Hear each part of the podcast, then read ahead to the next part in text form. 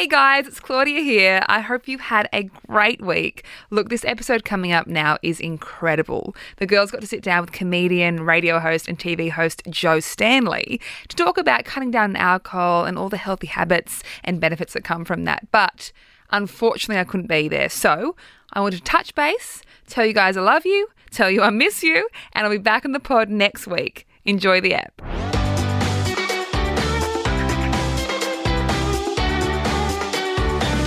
How to life.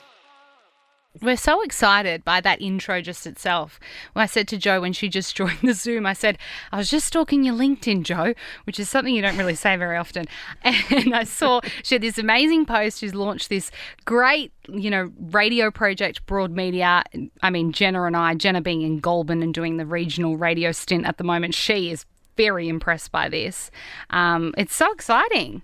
Oh, well, it is exciting. It's also terrifying. And when you talk about adulting, oh my God, it's the most adult thing I've done probably ever. But, uh, you know, I, I'm at the opposite ends of, of my radio career to you, amazing women, and have spent a long time loving everything I've done in radio, but sort of got to the end where I was like, you know, I'm in my 40s and I'm going, ah, I want to listen to radio that is more about my life stage. Couldn't find it anywhere, really and just went, oh, well, I guess I'll just have to make it. so there you are. I'm going to build a radio station called Broad Radio. Yes. And it's currently, you can listen to it on Facebook and YouTube. Every Tuesday morning, we live stream at 9 a.m. And then, of course, you can catch up later. But uh, yeah, that's our tiny little version of it right now. Absolutely love it. I'm so excited to have a listen. But we, what we want to talk to you about today is I'm a little bit sober curious about the sober lifestyle. I can't say I, I've had dabbles where I could go on a few, a large period of time going sober, especially when I first moved to Goulburn because I had no friends, knew nobody, and went nowhere. But that's often a reason I, to drink. yeah, I thought that, but I was like, no, no, Jenna, we're not, we're not slipping into that.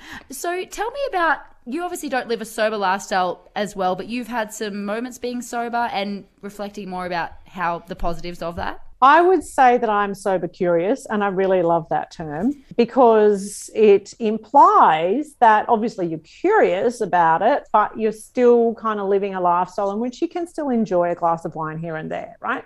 I am in Melbourne, so I spent last year with our, you know, however many lockdowns we had, gave my bottle shop a real push. Right, I, I really did have quite a crack at the day drinking. Didn't really end well for me. I ended up probably more anxious and more flat in my moods. I wouldn't say periods of depression, but you know, not feeling great. It just isn't great for your mental health, right? At the end of probably that really long first lockdown, I thought, oh, I don't know if I want to go back to that. So when the second lockdown came around, I experimented with not drinking it just felt easier to manage the days, I suppose. It was a really hard thing though, because we are a culture that loves drinking. And I certainly, when I mean, I loathe cooking dinner, hate it, hate it, hate it. But obviously, the child needs feeding every day. It's, it's quite an inconvenience to me. so, so I am one who I, you know, pour a glass of wine to cook dinner, and then I'd have another glass of wine to sit down and eat dinner. And then I'm going, well, hang on, now I'm eating, now I'm drinking, you know, probably three bottles of wine in a week. It's too much. So it was hard to change those habits, but I must say I'm much happier knowing that I can control my drinking and having an option, which is what the zero alcohol gives you. Jo, I just had a baby. I he's I mean, I just had him. He's eight months old. He's huge. Um, well. but I am not a massive drinker because I was I always say this to people, I don't really like wine. And so I think that if you do like wine, it's more of an accepted everyday drink. Whereas my go to drink is, for example, like a gin and tonic, and that's pretty hard to have on a Tuesday night. So I found a way, but sure. Early on, when I had Noah, and like I just wasn't really sleeping very well, obviously, you know, for obvious reasons, he wasn't sleeping. Um, but when I was trying to get to sleep every night and was so anxious about one, him waking or crying or whatever, my husband actually suggested not to say he's a bad influence, but just said have a glass of red wine, like you'll you'll have a really good sleep. Anyway, I did it one night, and I thought that was great. And then two nights later, I was like, oh my gosh, feeling really anxious. I'm gonna have a glass of red wine, and I could see that could become quite a bit of a cycle. And now I do find in like that mum community, it's like very kind of laughed upon, you know, oh, can't wait to have a wine. Is it too early to have a wine? You know, you see all those mm. mums on Instagram. So I feel like that that's also a thing that you fall into as well when once you have kids. Oh, it's it is a massive part of Australian culture. It doesn't matter where you are, whether you're in that mum culture, and you're absolutely right, Nicolina, it is massive. My daughter's in primary school and not so much now with remote learning, but you know, you'd get to the end of a Friday and your mums would go and have a drink after school. And, you know, there'd be sort of that kind of constant banter on your WhatsApp around that. But then on the flip side, my husband, who he gave up drinking five years ago, he's in the film and television industry, massive drinking culture. Then, if you've got mates who are in trades, like the tradie industry, massive culture. Everywhere you turn, it's a big part of Australian culture. And I'm not someone, I'm not saying let's not drink. I love, mm. I love, love, love getting together with my friends and having a beautiful meal and a gorgeous bottle of wine and, you know, Sunday afternoon sessions. Love it, right? But let's actually give ourselves permission to think about what does it do for me and is it serving me at this time and let's think more consciously about is today a day where I want to drink? Is tomorrow a day where I want to feel really shady? How is this impacting my sleep, my moods, my weight, my relationships? And um, unfortunately, and this is a real Debbie Downer, and I hate saying it, right? But the fact is, if you have more than 10 glasses in a week, you do increase your risk of cancer. Mm. Now, I'm 49, right? And I have taken, let's say I started drinking at nah, probably 17, maybe 16. it's taken me now till 48, 49 to go, oh my God, I'm actually putting my health at risk. I thought I was invincible, but we're not. No. What would you say? Like, I find a lot of it's just like general pressure. People like, oh, it's blah blah's birthday. Oh, it's it's always someone's birthday. It's always something. It's Friday. It's Saturday. It's Sunday. It's St Patrick's Day. It's anything. And you can't just how what are some things you can say to people if you're just not wanting to drink? Because sometimes I also have a bit of a rubber arm, but no just really doesn't cut it sometimes. And you don't want to be the Debbie Downer. You know, you don't no. want to be the chick that's like, oh, I'm not drinking today, I'm driving. Yeah, look, I will agree. And again, when my husband gave up drinking five years ago, he did lose a couple of mates you, you kind of can't even believe that. You're like, mm. honestly, how shallow. And they obviously weren't his best friends. His really good friends were thrilled for him because they could see that his drinking was very destructive. So, real friends, they don't care. They go, oh, well, whatever. And if they're asking you, why aren't you drinking? And you say, I just don't want to, that should be enough, right? That should be enough. I reckon one of the greatest things I've learned over the last five years is to just not give a shit what other people think. and, and if I could give myself, my younger version of myself, that like 20 years earlier, I wish I could have, right?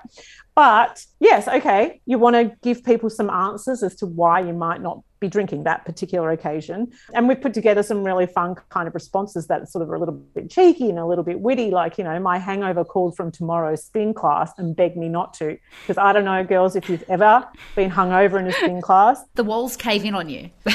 oh, you literally think this is the thing that will take me out. I actually, yeah. you know, and you know how you like you start sweating like cold sweat, and you're like, this isn't sweat from the exercise. This is the actual this is the wine I drank last night coming out of my pores. I can't believe um, you guys so, made it to spin. I would never even, I would never even leave the bed to even consider a class. well, I see. One of my best friends was the spin instructor, uh-huh. right? She would do the classes after like two hours sleep and like she's so hardcore that she would be like, "You're soft. You've got to come," and I'd be like, "Okay, I'm coming. I'm going to come." And then I'm like, "Why am I here?" And last night was a big mistake. so you know, we all have fitness goals, I guess. So there's that kind of uh, response you can bring. Health kicks have to start somewhere, you know, that kind of vibe. But then there's also this thing that you know, I can hit pause and still play. I can have fun and right now, I've hit pause on the drinking. I, I like that as, an, as an alternative as well, because if you tell people, that's it, I'm giving up drinking, their minds can't, they literally can't handle it. Mm. They're like, what? No drinking forever? Like, they just, their minds can't fathom.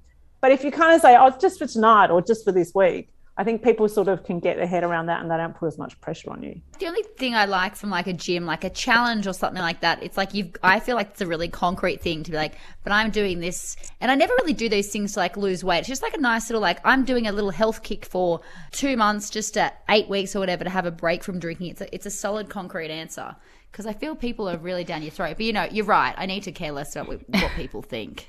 Well, we all do. And women are, I don't know, it's like part of our DNA somehow that we are really, we really care about our communities accepting us. Um, and unfortunately, in Australia, that means often having a beer after work or, you know, having a glass of wine. And it is hard to be that person that says, no, right now, I'm choosing something that's a bit better for me. Doesn't mean I won't drink next week. And it's great to have the opportunity to choose between, yep, today I'm drinking or I'm not. Luckily, though, like especially this year and last year, we've found so many alcoholic free drinks popping up. You know, I'm not talking like a creaming soda, I'm talking like a celebratory drink that um, doesn't have any alcohol in it. So you can still enjoy it, but you you aren't consuming that alcohol, and you're working with a with a really exciting brand on on this. I, I am. I'm working with McGuigan Wines, who have a whole range of McGuigan Zero wines. And I agree with you. I, you know, when my husband gave up drinking, he just he just drinks soda water. And I find that just really boring. Mm. And I, I get really over that same kind of taste. It doesn't really, it's a bit of a nothing kind of vibe. So it is nice to feel like you're a part of the celebration. You've got the flavors, the beautiful flavors of wine. So it's great to have that opportunity to be able to feel like you're a part of the whole event and the occasion you're having the beautiful flavors, but no alcohol. It's amazing. Can I ask, Jo, when your husband gave up um, alcohol completely, what were you like around him in terms of did you, um, because obviously you want to be supportive, but does that mean that you have to completely give it up? Does it mean that everybody around him, you know, tried to give it up? Or what sort of strategies did you have where you thought, okay, well, you know, my, my life partner is going to give this up. I might have a drink or two, but maybe I'll do it, you know, when he's not around or at a different occasion. He's a rare breed in that he just gave up cold turkey and never has seemed to want to be tempted by it. He's never got any real desire to go back there he says that his life is so much better without it that he couldn't imagine going back, mm. which is lovely. He's a much better father, much better husband. His career, oh my God, the things he's done in the last five years that he there's no way he would have done if he'd kept drinking the way wow. he was. So those three things really just there's no desire for him to be tempted ever, which is great because that means I just drink when however I wish. there's, there's never been any sense for me that I have to be wary of drinking around him at all, and certainly none, none of his friends have felt that way either. It does also mean, which is great, I don't drink as much at home because it's kind of weird. I'm not going to power through a bottle of wine by myself. I'll have one or two glasses. That's pretty much my limit. Whereas when he was drinking, sure, we would have, you know, on a Saturday night at home, would have had a fair stab together as well, you know. That's we fell in love over a bottle of vodka. That's how we how we did it in when we were in our we met when we were I was 25. So but yeah, no, it's been I've been blessed that way because he's someone who just he made that decision. It's not the case for everyone. And I want to acknowledge that giving up drinking is really hard. It's not a thing that you can do necessarily the first time you try. And I think also the majority of people need help of some kind. And there is no shame in asking for help. It's it's just so endemic in our culture and in our society and in your body. Your body gets used to that alcohol. So it's very hard to give it up. And there's absolutely no shame in asking for help to do that. It would seriously be so hard. I wouldn't even know. Obviously, I have never really tried to give up drinking realistically, but like in terms of asking for help, like what type of people would people even go to? You just your doctor, or is it? You can start with your GP, absolutely there are some fantastic websites you can go to, um, and I really love these because they are things you can do in your own home that just help you either change your relationship with alcohol or may even help you give up altogether. There's one website which I really love called hellosundaymorning.org. Mm. Um, they do some really fantastic stuff around just kind of um, assisting you to set up some strategies that might help you a bit. And then there's another website called Clean Slate. Uh, they have an actual sort of solid system whereby it's kind of like a rehab, but from your own home. So if you're really wanting to get into that detox kind of space, um, that's a place you can go as well. But a lot of the time, it's not necessarily about drinking completely abstaining. It's about just having that opportunity to, to spend some time thinking about well, why am I always reaching automatically for it? And how can I do that more consciously? Because, like I say, I'm I'm never going to give up drinking altogether. I love it. I love wine, and I love the occasion, and I love I love those sorts of celebratory moments with my friends. But I also love being productive and consciously deciding to be happier.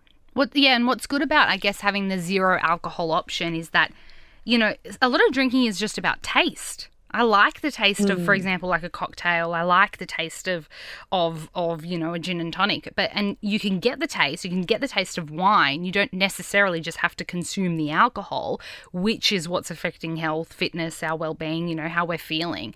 So I think mm. this is what makes it super easy now, right? And isn't it? Am I correct in saying there's there was a bar a bar opened up in Melbourne that only mm. serves zero alcohol yes. drinks?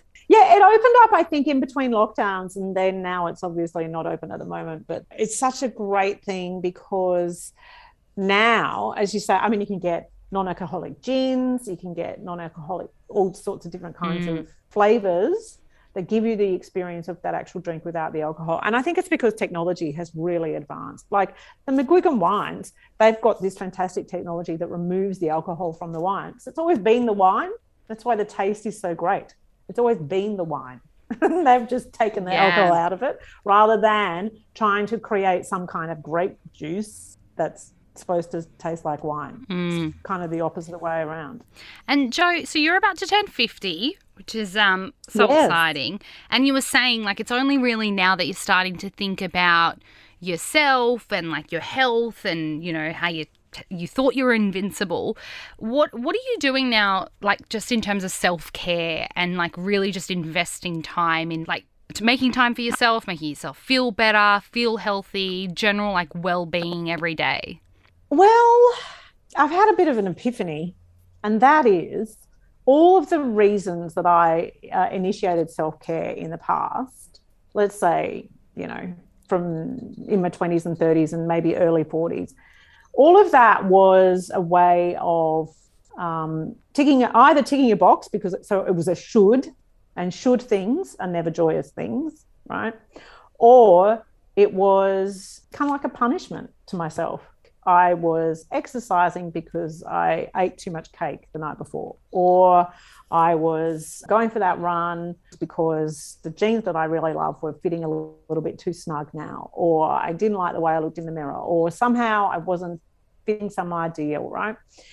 And so I was doing all the self care, but it wasn't really making me that happy. Mm. And then in the last sort of three or four years, partly I think because of age, you just, you know, you're on a, you, can't hold back the tide, right? So you got to just kind of accept whatever is going on. But also, I've just gone, oh, anything that I do for myself is a gift. It's not a punishment, it's a gift. And if today that gift is in the form of going for a run, which by the way I love, but I don't love it all the time, mm. why don't I just on the days where I don't love it, why don't I just go for a walk instead? That's a gift. Or maybe I'll just do some at home yoga. That's the version of the gift for me, nurturing me today. So a lot of my self care now has been around really listening to myself, really intuitively going, I'm going to have a piece of chocolate because I really want that chocolate. But then the next day I'll go, mm, do I really want that chocolate or am I just reaching for that chocolate out of habit? We all have that inner compass. Just kind of listening to that inner compass, I suppose. A lot of that's come from really dedicated years of practice of meditation and mindfulness, which totally has changed my life. I think um, that's kind of set me set me up for that kind of shift in how I care for myself so much to dissect here. And you're right, yeah. it's all about just checking in with yourself. Like right now, right now, like you could just keep drinking the way that I drink for the next 20 years. But there are some days you, you're exactly right. Like I don't want to be hungover on Sunday. So why don't I think about that on Saturday? I've got things to do. And- But then you and then you just push through and you have this terrible Sunday and then your Monday's awful because you've had a terrible mm. Sunday. So I think you're right. It's just about like checking in with yourself and with non-alcoholic drinks. It's actually probably a lot easier than we think it is. Yeah, but I think I would also say it's really important when you do choose to either drink the alcoholic wine or eat the cake or whatever it is you're doing, do it with real joy. Mm. Like, don't mm. take guilt or shame into that because what's the point? Jo, you ended that on like a just No, yeah. "What?" I went, whoa, whoa. What's the point? Because it, 'cause it was a big question that you ended with there. Um, there's so much to think about there, Jo. And thank you so much for opening up and sharing. And hopefully, you know, as you said, like you know, you, you think back to when you were in your 20s and your 30s, and you wish you said this to yourself. This is what I love to hear because uh, you know we're in our 20s or late 20s now, and this is what we want to hear so that we we can actually put it into action. You know. Yeah, well, my these are my two takeaways then. It is obviously I'm all about it being sober curious right now, and that's been mainly this topic. Really encourage people to think consciously about what they're drinking. And but the other thing is that I impart to you, because I can't take turn back the time to myself, is just careless about what other people think of you. Honestly. Just don't worry about other people and do what's right for you, girls.